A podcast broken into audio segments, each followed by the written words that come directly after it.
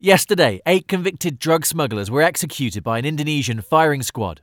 The group included two Australian citizens who sang Amazing Grace moments before they were killed. The two men also refused to wear blindfolds so they could see their killers. Their deaths have caused international outrage.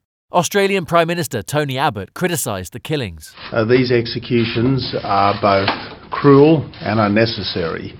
We do deplore what's been done uh, and this cannot be simply business as usual.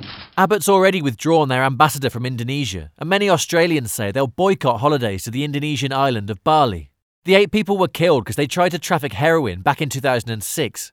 Even though they spent years in prison, the Indonesian president believes these smugglers deserve death. But incredibly, one Filipino woman was spared death at the last moment. Mary Jane Veloso has constantly said she was a victim of human trafficking. And just hours before she was due to be executed, the woman who reportedly trafficked Veloso handed herself in to the police.